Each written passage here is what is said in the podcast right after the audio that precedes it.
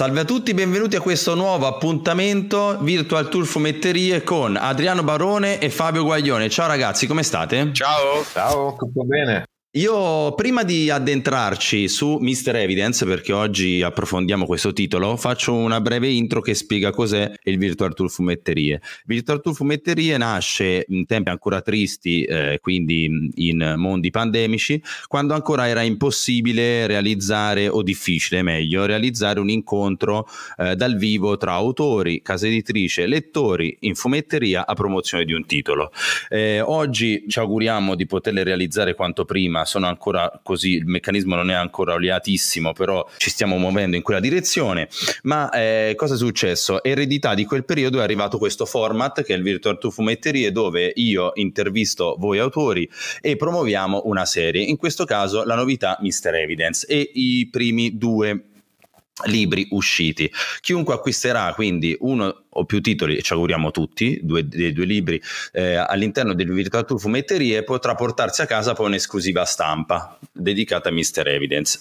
Dopo questa breve intro, io arriverei proprio a parlare di quello che è uno dei titoli, diciamo, più particolari dell'ultima offerta Sergio Bonelli editore. Eh, Mr. Evidence rientra un po' a quella che eh, qui eh, a livello redazionale intendiamo una trinità tra le ultime novità, che sono i più giovani Mr. Evidence, Eternity e Simulacri. Mr. Evidence è particolarissimo, quindi eh, io ho un po' eh, come dire la preoccupazione di eh, usare parole inesatte e vorrei far parlare voi e magari possiamo partire dal quadro generale e poi andare nel dettaglio di ogni singolo eh, libro. Quindi che cos'è e come nasce anche un'idea per l'universo di Mr. Evidence? Come, come mai vi siete soffermati proprio su queste tematiche e poi gentilmente se ce le andate un po' a esplorare? Ecco. L'idea diciamo che nasce in primis da, dalla volontà di, di, trovare un nuovo tipo di, di poliziesco psicologico e quindi l'idea originaria era ma se avessimo quattro personalità borderline come Sherlock, lo Sherlock della, della BBC, no? Quindi insomma, un, un, personaggio istrionico, estremo e mentalmente non proprio eh, registrato se avessimo un team di personaggi così costretti a collaborare per risolvere dei casi, questo era il primissimo spunto. E quindi da lì ci siamo detti ah cavolo potrebbero essere quattro personaggi affetti da delle, mm, dei disagi mentali del, delle, delle, sindromi e delle malattie mentali e quindi lavorando su una, una prima idea di, di, di, di Fabio Resinaro che è il, mm, il co-regista di Mine che ho, che ho, diretto qualche anno fa, eh, assieme a, ad Adriano abbiamo sviluppato quattro personaggi con quattro diverse mm, malattie mentali, ognuno di loro ha un disagio che però gli permette di guardare il mondo in una prospettiva completamente eh, diversa da noi tra mega virgolette normali. E in casi di omicidio o eh, altri crimini questo diverso modo di vedere le cose può paradossalmente permettergli di comprendere meglio una mente insana, no? una mente in grado di uccidere. E da lì ov- ovviamente il, il, sottilissimo confine che divide eh, chi ha un disagio da chi, come dire, cade nell'oscurità del suo problema fino a uccidere. Questo poi diciamo che è, è, stato il centro tematico che poi si è sviluppato a dismisura perché più lavoravamo, lavoravamo sui personaggi, più lavoravamo sulle loro backstory e più nel mondo in cui si muovono le vicende ci siamo chiesti dove sono trattenuti questi tizi, perché, cosa vogliono fare di loro e quindi piano piano da un thriller psicologico eh, è diventato barra diventerà un qualcosa che eh, sconfinerà non solo in una caccia a dei serial killer, ma anche in qualcosa di mezzo spoiler di spionistico. Ecco. Beh, io devo dire che mh, mm, a me mi avete un po' fregato perché, eh, allora, mettiamola così, eh, voi siete eh, dei veramente esperti, eh, scrittori eh, e poi ehm, lavorando anche in altri rami, quindi non solo in editoria, e io inevitabilmente un po' da lettore di base cerco, viene quasi naturale incasellarlo in un genere, lo so che è sbagliatissimo, però ad esempio io ho preso in mano Minister Evidence e, e, e subito uno va a fare delle associazioni anche dettate dal un po', un po di cultura che può, può, avere, no? Cioè quindi io ci ho visto mh, vicino un aspetto supereroistico legato a, dei, mh, a, a, queste, a queste, malattie che, che hanno loro, quindi mettiamola così, semplificando un universo alla Split, Shyamalan, tutto quello Unbreakable lì. Però poi, però poi, che trovo sempre molto interessante, sono riuscito a parlare con Adriano e, e, e mi ha stupito perché poi c'è, c'è stato, come dire, eh, un, eh, mi ha fatto soffermare su questo aspetto, mi ha detto c'è un lavoro nostro che è fatto proprio per dare un'identità poliziesca e crime a Mr. Evidence e questo mi ha stupito e devo dire che avervi qui oggi mi dà l'occasione anche di indagare sotto questo aspetto quindi non so eh, come eh, cioè di fronte a questa mh, realtà che sarebbe facile interpretare come malattie mentali che portano dei superpoteri questo impianto poliziesco come ne esce fuori e come ci avete lavorato ecco Guarda, eh, da, da, un certo punto di vista il discorso di avere una condizione mentale diversa da quella che è media, diciamo che eh, permette, come ha detto Fabio, di vedere il mondo con occhi diversi. Nei casi specifici dei nostri personaggi, questo significa che se c'è un mistero lo puoi analizzare con degli strumenti diversi che non sono quelli, come dire, usuali che si possono, che potresti fare con, una, con un'intuizione di una, di una, mente media, mettiamola così.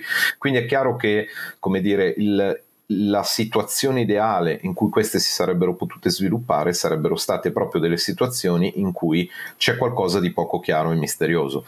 Se ci pensi, tutto il numero uno fa riferimento al fatto che c'è qualcosa di misterioso nell'istituto psichiatrico dove sono rinchiusi e quindi è necessario pensarci, fare delle deduzioni, ma appunto fatte da persone che vedono il mondo in un modo diverso. Quindi queste deduzioni si ramificano in maniera folle, producendo appunto ragionamenti e quindi dialoghi e conversazioni molto articolate. E come si vede nel, nel finale del primo numero, e poi soprattutto nel secondo, ci saranno cose che sono poco chiare.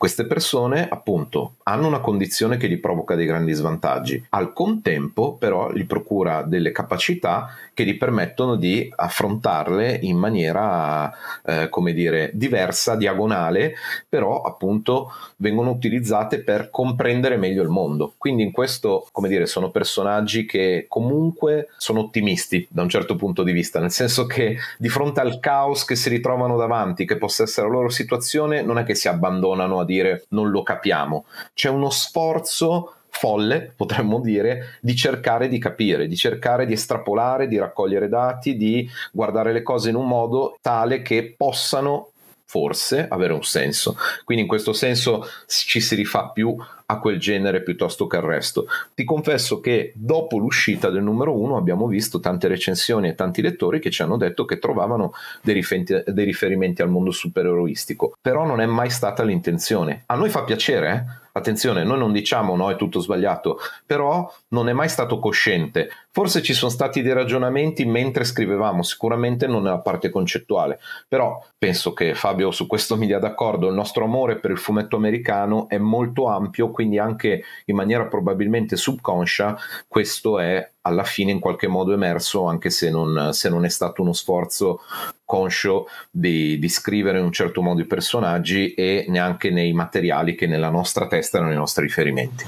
Guarda, secondo me è, come dire, è complice anche la stupenda copertina del volume 1 di, di Carmine Giandomenico perché ha proprio un impatto da cover di numero 1 di Super Team che ti vado a presentare, che un po' era la nostra idea, no? Noi volevamo una copertina dell'uno che già mostrasse questi quattro personaggi che noi speriamo diventino quattro icone chiare e quindi quello faceva molto primo numero di Super Team, no? Perché poi dentro il fumetto un po' italiano, sembra anche un po' francese, cioè non richiama tantissimo i supereroi.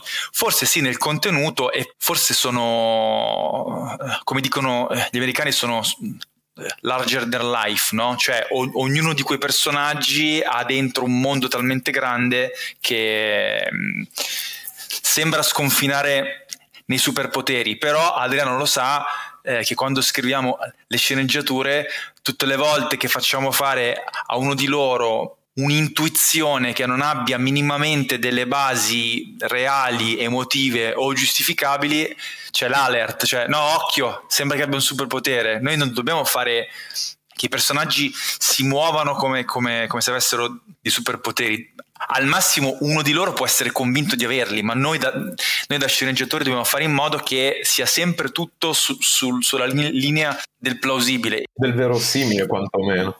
Noi vogliamo che sia il più verosimile possibile, strecciamo parecchio eh, quelle che sono delle basi di partenza, ma come abbiamo detto in diverse occasioni, poi noi cerchiamo sempre di partire da articoli scientifici, saggi su vari argomenti che, che abbiamo letto che possano comunque avere una base, arrivando addirittura in certi dialoghi a citare direttamente alcuni articoli che ci hanno rotto le uova nel paniere perché avevamo scritto dialoghi in un certo modo e noi cercando di essere non essendo esperti ovviamente, cercando solo di approfondire il più possibile, abbiamo detto eh no, se vogliamo essere rigorosi, questa cosa specifica va spiegato che c'è una recente scoperta che mette qualche puntino sulle i e noi l'abbiamo scritto. Allora, devo dire che sul punto del stare a dosare eh, si nota un po', ma lo dico in senso ehm, eh, piacevole perché già la scrittura è bella densa, perché soprattutto nella prima parte c'è, eh, c'è anche quello che è una presentazione no, delle patologie, però poi ci sono dei giochi molto carini come eh, io ho notato come quando Mr. Payne e Mr. Truth si trovano eh, nel corridoio e fanno amicizia, che è un fare amicizia anomalo, completamente anomalo. Molto. Però c'è Mr. Penn che sembra, cioè come mi dici tu Adriano, sono, hanno tutte una matrice ottimistica, anche Miss Nerve nel suo essere così fisica, però Miss, Mr. Penn è proprio tipo trovato un amichetto di gioco, mentre Mr. Truth glielo, gli dice sì, ma dopo aver, come dire, riportato tutti i suoi pensieri. Prima di arrivare a fare una domanda su eh, Fabrizio, che è il disegnatore, volevo chiedervi eh, se io ci trovo anche una componente di divertimento da parte vostra nel realizzare questi volumi. Chi è per voi il, il, preferito all'interno di questi fantastici quattro? E mi potreste dire nessuno. No, tutti. Tutti, tutti. Sono tutti figli nostri e sono tutti, secondo me, eh, dei lati del, delle nostre personalità e, e noi li abbiamo costruiti anche sperando che i lettori possano rivedersi a tratti in uno o più di questi pazzi, perché la sfida era comunque noi andiamo a amplificare delle paure, dei pensieri, delle nevrosi che tutti noi abbiamo, no? Eh, soprattutto post-Covid, tra l'altro, post-lockdown, cioè il disagio mentale è diventato fortunatamente un tema di cui si parla molto ma infatti, scusa se ti interrompo Fabio, perché questa è una cosa super interessante. Quanto c'è anche di mh, ispirazione, diciamo, possiamo usare in termine un po' tossico, no? Perché lì era proprio una bolla. Quanto c'è di anche aver, mi permetto un termine, sfogato una sorta di vostri pensieri, una sorta di vostro stress, tra virgolette, dettato dal momento. Per dire, lo so che è una domanda un po' laterale, però magari esploriamo un po' tutti i riflessi dello specchio, ecco. Guarda, ne abbiamo parlato anche forse con Michele Masiero, il nostro direttore editoriale che salutiamo, e abbiamo considerato che questa trinità di cui tu hai parlato, cioè Eternity Simulacri Mister Evidence, in modo molto diverso parlino un po' del disagio che proviamo noi esseri umani rispetto alla contemporaneità e alla realtà contemporanea. Quindi credo che anche qui, in maniera abbastanza inconscia, quando vuoi scrivere un fumetto, un film, un cartone animato, cerchi comunque di renderlo in termini inglese relevant, in Italia si può dire rilevante, cioè cerchi di far sì che parli il più possibile del presente e quindi chi lo legge, chi lo guarda, colga come dire dei segnali che gli facciano dire sì, sta parlando del qui e ora. Quindi penso che tutti noi in maniera diversa ci siamo messi alla finestra osservando il mondo fuori, ci siamo detti eh, anche inconsciamente questo è un argomento di cui è importante parlare. Quindi a volte riesci a, dire, a sincronizzarti con lo zeitgeist, no? con lo spirito del tempo. Non, non, è un qualcosa che puoi fare in maniera programmata, sicuramente non lo potrà fare l'intelligenza artificiale. Quindi questo è un qualcosa che è veramente un istinto di pancia che a volte con le tue capacità d'autore riesci a intercettare e per una serie incredibile di, com- di combinazioni riesci a farlo uscire, farlo arrivare a un pubblico, a dei lettori e a delle lettrici nel momento in cui è rilevante anche per loro. a volte capita, a volte no. A noi sembra che possa essere successo perché, come dice Fabio, è un argomento che è molto meno tabù dopo quello che abbiamo passato dal 2020 in poi se è una risposta. Assolutamente sì, ma eh, poi mi, mi, scuso con Fabio perché gli so, appena detto questa cosa gli sono arrivato addosso, quindi eh, no, eh, cioè perché è molto interessante e in effetti, eh, vabbè, i social stessi, eh, tutto il mondo della ps- psicanalisi, psicologia, adesso è proprio quasi, sta, come dire, dirompendo, però mi, mi, interessa come, mi interessa come voi avete visto in questi avatar anche la possibilità che i lettori possano trovarci degli amici. In realtà ci possono trovare anche un modo per esorcizzare certe cose, tipo, eh, parlo da lettore, un commento da lettore, quando loro minimo spoiler, diciamo, quando loro vanno ad indagare e devono avere un aiuto da un infermiere e riescono a farsi aprire una porta, ora dico così, eh, cioè l'infermiere ci racconta un trauma nel farli entrare, però in realtà loro sono così gravati da traumi giganteschi che tu, tu, quello che dice l'infermiere quasi ti sembra niente anche se è gigantesco. Cioè, eh, quindi c'è una sorta di esorcizzazione anche per certi versi. Quindi dicevate che tutti sono figli vostri e tutti volete, eh, volete bene a tutti e quattro giusto? Mi pare di capire. Sì sì. Cioè, io sì, poi non so Adriano, cioè, per me sono veramente... No, uguale. Eh. Eh, eh, ogni volta che, che riusciamo, a, che scriviamo i dialoghi, visto che queste voci si sono consolidate con la scrittura, siamo arrivati al punto che, come dire, possiamo dire questo personaggio non direbbe mai questo, questa frase la direbbe quest'altro. È veramente un piacere, come dire, poi appoggiarsi al personaggio e dire ok, c'è bisogno che dica questo, c'è bisogno che dica quest'altro e lo dici, e lo dici in questo modo. E appunto Fabio l'ha detta secondo me proprio mirata, sono parti delle nostre personalità molto amplificati, quindi tu su una stessa cosa puoi avere un'opinione un punto di vista diversa ed è espressa in maniera molto profonda e articolata a seconda di qualcuno che, che prenda la parola, diciamo. Eh, funziona assolutamente così. In qualche modo è super studiato, ma allo stesso tempo poi quando scriviamo i dialoghi sappiamo che dobbiamo dare delle informazioni necessarie a far avanzare la storia eppure il come viene detto da qualcuno fa una grande differenza. Se c'è un commento e, e, tu dici è meglio che dica Nerve questa cosa, è meglio che la dica Non, è meglio che la dica Pain o meglio che la dica Truth. A una certa è un misto di estrema, estremo lavoro prima per poi andare avere anche una componente, non so se Fabio su questo concorda, anche sul momento, sulla singola scena, di poter dire ok, lo fa questo personaggio, però a me quasi viene in mente sul momento, anche se poi so cosa devo raccontare. Esatto, stavo, stavo dicendo questa cosa qua, che non è completamente pianificabile, cioè nel caso di un, di un, Dylan Dog, di un Nathan Never, di una Giulia, uno diciamo che ha registrato il personaggio, quindi più o meno sa cosa pensa, sa come agisce, eccetera. Noi abbiamo quattro personaggi che comunque, oltre ad avere tutto un, un, un loro sistema valoriale interno completamente diverso dal nostro,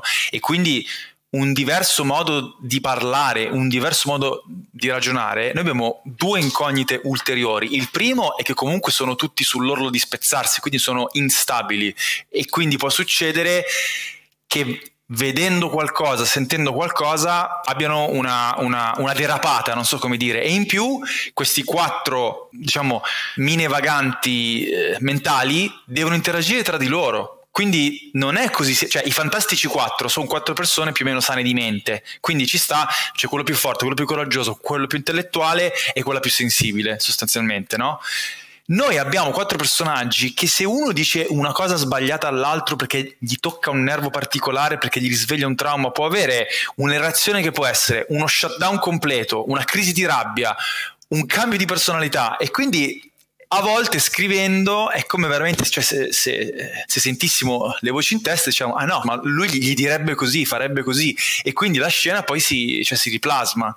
Ed è, secondo me è, è bello anche perché non è mai scontato niente, cioè quando leggi e, e soprattutto perché non solo permette anche questo switch per noi molto importante e continuo e che non era neanche così voluto dall'inizio del del passare da una vignetta all'altra dal drammatico al comico e dal comico al drammatico, che è molto interessante secondo noi, ma anche per rendere più interessanti le indagini. Cioè noi abbiamo dei personaggi appunto che non possono fare affidamento sulle impronte digitali, sulla balistica, quindi sono sostanzialmente, cioè noi, noi ci infiliamo nel filone investigativo o poliziesco dei profiler praticamente, no? Ma questi sono più che profiler, questi sbagliano un pensiero, sbagliano giornata e diventano gli assassini, quindi è, è, è è proprio la cosa che speriamo che possa essere interessante, che è ok, devono scoprire chi ha ucciso X piuttosto che Y, ma come ci arrivano e soprattutto che cosa rischiano mentalmente oppure che cosa penseranno di loro stessi quando loro capiranno che vengono considerati pazzi sostanzialmente, così come i serial killer, e quindi diranno ma scusa, ma allora qual è la differenza tra noi e loro? Cioè perché siamo tutti accomunati sotto lo stesso, sotto la stessa etichetta, no? Anzi, magari ci saranno addirittura dei serial killer che avranno dei fan, no? Che scrivono le lettere e tutto, quindi loro diranno: Ma cioè, il mondo è impazzito? E mi fa ridere che lo, dei pazzi dicono il mondo è impazzito, no? Cioè, dovrebbe farci riflettere. Mamma mia, sì. Io mi è venuta in mente sentendovi parlare anche altre due domande. Allora, la prima, magari sono più spicciole, ma a me mi vengono perché leggendolo me le ero appuntate. La prima è la scelta delle patologie. È avvenuta in maniera naturale? Le avete isolate subito o siete stati, tra virgolette, un po' condizionati anche dall'impianto narrativo che volevate mettere giù? E la seconda è se possiamo spendere due parole sulla documentazione, perché eh, insomma l'argomento è abbastanza delicato, quindi volevo sapere un po' le fonti, come vi siete mossi. Ecco. Tieni conto che nella concezione originaria i personaggi avevano alcune caratteristiche, però abbiamo provato a dargli una base scientifica, quindi appunto capire che qualcuno poteva avere, mh, come dire, un discorso di iperempatia piuttosto che poterlo definire autistico, piuttosto che una personalità schizoide, abbiamo anche consultato uno specialista che ci ha dato dei ganci, poi ce li ha dati in maniera super realistica, poi ne abbiamo detto ok, questo sarebbe la cosa realistica, ma noi stiamo facendo un fumetto di genere, quindi partiamo da queste basi e come dire tireremo la corda il più possibile. Un saluto a Luca Corda il nostro letterista. E tireremo la corda il più possibile per, per fare in modo che comunque si possa raccontare una storia appassionante. Quindi una volta che si è creato caratteristiche hai dato un fondamento ma poi ritorni al fatto che volevi raccontare un certo tipo di storia per quanto riguarda la documentazione, diciamo che sono stati fondamentalmente due tipi di, di, di di elementi che sono stati studiati. Da un lato la criminologia e questo è stato divertente perché tu scopri un sacco di cose su indagini vere, cioè il true crime è un genere che c'è molto a livello documentario, però io in particolare ho letto tanti libri sia sulla mh, storia della criminologia, criminologia negli Stati Uniti e criminologia in Inghilterra ed è stato divertente dire, beh, è molto interessante, ma tanto, come dire, non essendo poliziotti professionisti non potranno usare tanti di questi metodi. Quindi comunque questo ti fa capire che devi fare poi un ragionamento anche sul poliziesco eh, nella sua ampiezza, cioè il poliziesco nasce come deduttivo prima Edgar Allan Poe, poi Sherlock Holmes, poi non so, Agatha Christie, e tu ti rifai un po' a quello da un lato, perché comunque non puoi andare verso il versante CSI se non in parte, perché appunto, come giustamente ha detto Fabio, non abbiamo un laboratorio con cui confrontarci, però abbiamo proprietà intellettuali e non solo intellettuali particolarmente elevate. Quindi da un lato criminologia, dall'altro cercare di capire, di studiare testi di psicologia che detto così è molto, è mo- sembra molto generico, però mh, soprattutto su quello che può essere la costruzione dell'identità, su come viene percepita l'identità, sul rapporto che c'è tra il cervello e i sensi e, e appunto anche, per esempio, vedo nella mia libreria I geni del male, che è un libro che si fa la domanda se la malvagità possa essere genetica o determinata da un ambiente oppure sia un misto dei due fattori. Facciamo uno spoiler, anche studiosi di qualità, molto di valore, non hanno raggiunto probabilmente una risposta definitiva, quindi dato che una risposta definitiva non c'è, questo narrativamente è un grande vantaggio perché si crea una zona grigia in cui puoi dire si dice questo e si dice questo e noi comunque possiamo muoverci senza dire sciocchezze, ma facendo comunque riferimento a delle, a delle teorie che comunque hanno un loro peso e un loro valore. anche qui non so se la risposta è stata troppo o poco approfondita, ma più o meno questo è stato il versante. Poi per farti ridere, è da quando è cominciato Mr. Evidence che sono abbonato alle newsletter di Psychiatric News eh, USA, quindi ogni volta arriva la newsletter e dico c'è qualche articolo scientifico che ci incasina quello che abbiamo scritto, guardo tutto e dico meno male, pare di no. Però magari ce n'è uno interessante, quindi ricordo benissimo che uno che avevo trovato, che poi quello del, che abbiamo usato per il 4, Fabio, no? L'avevo trovato perché avevo visto un articolo e dicevo ah, molto interessante questo argomento qui, esiste? E quindi una pappardella di 20 pagine, tutto in inglese ovviamente,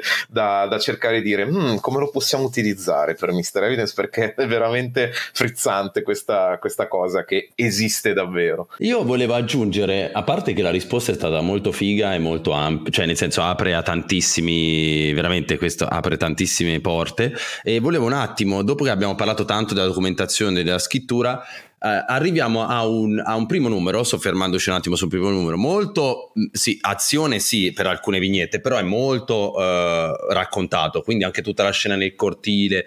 E, e, come si sa in battuta un po' nel mondo del fumetto c'è i disegnatori che quando sono alle prese con la conversazione devono un po' giocare con la regia, divertirsi, come, eh, cioè, è stato, come è stato con Fabrizio anche quando gli avete presentato un testo, una sceneggiatura così eh, piena di dialoghi, cioè ha fatto qualche qualche battuta, si è trovato a dover trovare delle soluzioni o voi siete molto anche come lavoro da layout, cioè gli avevate dato un po' una tabella, un po' una tempistica? Come è stato il rapporto con lui?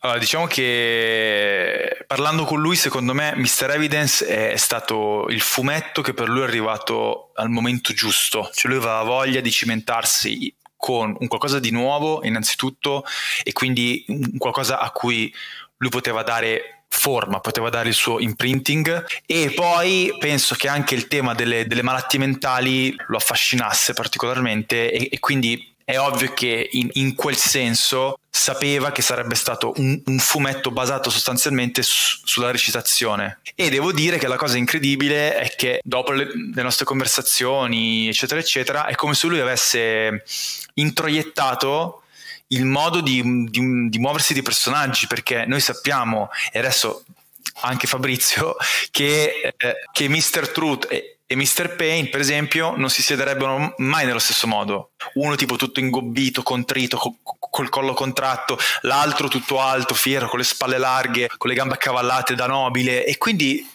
lui ha fatto vivere questi personaggi, cioè li ha fatti veramente recitare ed, ed, è stato molto difficile perché in un fumetto tutto parlato è come se tu hai la lente di ingrandimento sui personaggi costantemente, che se quello che, che dicono nel balloon non si sposa perfettamente con la posa, con l'inquadratura, poi dopo crolla tutto in un fumetto così. Sui layout invece no, eh, siamo andati per, per fasi. Nelle sceneggiature ci sono delle indicazioni di massima, diciamo, poi dipende dalle tavole, perché ci sono delle tavole che sono molto specifiche e delle altre invece che sono delle indicazioni di massima. E poi eh, noi insieme ai, ai disegnatori, eh, prima di tutto blocchiamo i layout per vari discorsi. Uno, vabbè, eh, per la regia ovviamente, perché ci piace essere registi insomma assieme a, a, al disegnatore per capire bene i pesi della tavola, i pesi della vignetta, che cosa è importante raccontare, eccetera, eccetera. Nel caso di, di Mr. Evidence c'è un problema in più che siccome i balloon hanno una grandezza non trascurabile, se già in fase di layout non li prevediamo, e quindi non prevediamo gli ingombri di modo che l'immagine sia armonica, poi dopo sono cavoli amari e quindi c'è tutto questo lavoro di estrema progettazione per cui spesso paradossalmente matita e china sono la fase più semplice, anzi no, io direi sempre, cioè è, è, è quasi sempre così su Mr. Evidence, cioè matita e china poi sono le fasi dove va più liscio tutto, tutto il lavoro sostanzialmente. E con il buon Carmine com'è stato? Anche perché sto notando, cioè no, non è vero, cioè devo dire, cioè, ho visto solo per adesso due copertine e anche lì c'è un discorso di, di, evoluzione grafica, cioè nel senso la seconda è molto più ricca, cioè nel senso li vediamo sempre mimetizzarsi in un contesto urbano eccetera, non so se anche lì c'è eh, una volontà perché la vedo molto grafica come dici, la prima è proprio tipo eh, loro, quindi hai la fotografia loro davanti poi dietro hai un criptico cervello nel cervello, permettetemi di usare queste parole barbare da uno che lo sta guardando adesso qui vicino e non so se con Carmine come è stato il processo lavorativo, anche perché Carmine è, esplo- cioè, esplosivo, fa una serie di prove a grappolo che fermeresti tutte, faresti delle variant dell'1 12 volte, no? Beh, in effetti è così, nel senso quando ci ha mandato la copertina, forse del 4, a un certo punto mh, noi volevamo dargli dei commenti, ma non facevamo in tempo a preparare il commento che lui ci aveva mandato altre tre versioni e io mi ricordo di aver detto a Fabio, Carmine è un incrocio tra Flash e Michelangelo, perché comunque è incredibile il, livello di qualità artistica delle copertine che produce, ma anche la velocità con cui gli vengono delle idee creative che tu dici, ah cavoli, ha ragione, però la velocità non ha senso, cioè uno può essere bravo, ma bravo e veloce è una cosa pazzesca, quindi in questo abbiamo fortuna. Lui poi ha un intuito visivo per creare iconicità nei personaggi che è fondamentale, probabilmente viene dal, dal suo percorso supereroistico, però io e Fabio ricordiamo con piacere che la prima volta che ci siamo sentiti, lui e Masiero, lui si è letto tutto il documento di presentazione di, di Mr. Evidence che noi abbiamo preparato e noi non lo davamo affatto per scontato quindi già questo ci ha fatto piacere. Doppiamente piacere il fatto che ci abbia detto, secondo me questi personaggi sono vincenti. Quindi anche lui ha colto il fatto che noi cercavamo di creare dei personaggi, tentato, eh, di creare personaggi archetipici quasi, cioè che potessero anche risuonare a livello simbolico nel, nel, nel lettore e dire c'è qualcosa di profondo che sento nella connessione con questo personaggio. Questa cosa è stata colta e quindi è stata trasformata a livello visivo. Quindi ha sempre un'idea iconica Carmine nel presentare i personaggi, sia che siano, come dire, in posa, eh, come nel numero uno, sia che siano all'interno di un ambiente.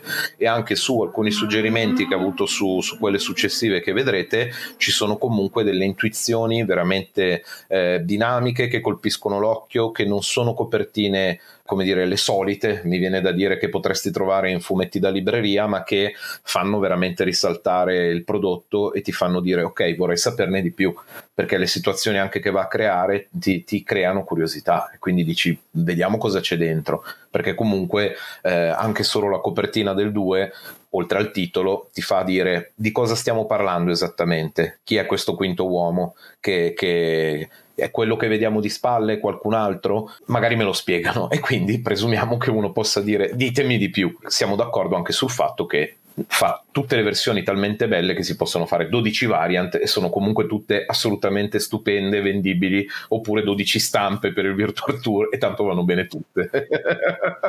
allora, intanto eh, volevo ringraziarvi perché con questa bellissima chiacchierata siamo arrivati alla fine. Volevo dirvi se avete qualcosa, io eh, dico sempre nel finale, se avete qualcosa da aggiungere o se no, se sbrac, eh, come si dice, apritevi verso un leggero spoiler eh, che può essere antipasto e può invogliare i lettori. Quindi prima dei saluti tutti, ecco. Ma io direi semplicemente, visto appunto che è una novità, eccetera, eccetera, eh, di provarlo, se, soprattutto se vi è piaciuta questa chiacchierata, ma soprattutto se vi è piaciuto io chiederei ai lettori di parlarne, di parlarne sui social, di, di parlare nei negozi di fumetti, di, di, parlare con amici fumettari, perché ovviamente in questo tipo di progetto fa tutta la differenza nel mondo il passaparola e secondo me Mystery Evidence è un tipo di opera che verrà fuori soprattutto alla lunga, quando si, si, capirà bene il percorso, la trama orizzontale, quando magari ci sono dei lettori che giustamente dicono io, io prima di, di, dire, cioè di iniziare voglio due o tre volumi no, per leggerli insieme. Ecco, insomma, adesso ce ne sono due, così diciamo che uno insomma, può provare anche perché il primo e il secondo insieme sono già una specie di miniciclo. Però diciamo che la cosa più importante secondo me è parlarne e devo dire che con Adriano, nei vari firmacopie che, che abbiamo fatto, più di una volta una cosa interessante che ci hanno detto alcuni lettori in coda, in, insomma in fila per farsi fare gli sketch e le firme, era pensate non ho mai preso un fumetto Bonelli nella mia vita, ho solo letto fumetti americani e manga, ho visto questo qua e mi ha incuriosito, che, che noi speriamo insomma faccia parte anche un po' dello scopo della linea diciamo audace, di essere talmente audace di prendersi anche dei lettori che magari sono, sono nuovi per la casa editrice. Ragazzi io vi ringrazio tanto, vi ho tenuto in ostaggio un buon, uh, buon minutaggio e va, diamoci un arrivederci perché magari facciamo un prossimo Virtual Tour che sarà completo di tutta la serie, chissà, no? Quindi io vi ringrazio tanto Adriano e Fabio, siete stati gentilissimi e molto generosi perché sono appuntamenti in cui dopo i lettori capiamo, a me mi fermano anche in fiera e mi dicono, ah Giovanni, oltre ad averti sentito te con, continuamente, quindi eh, anche tanto, però sì, perché io sono la costante di N appuntamenti ormai, non, mi fanno almeno, eh, almeno sentiamo, cioè è grazie a voi che vi lasciate andare su dietro i quinti, quindi vi, vi mando un salutone, eh, ritorno a dire, eh, recuperate eh, la, i due volumi di Mr. Evidence all'interno del format Virtual Tour Fumetterie Bonelli in collaborazione con le fumetterie appunto per poter poi avere questa speciale stampa legata alla, pro, alla promozione. Grazie mille Fabio, grazie mille Adriano. Ciao, grazie. Grazie a voi, a presto.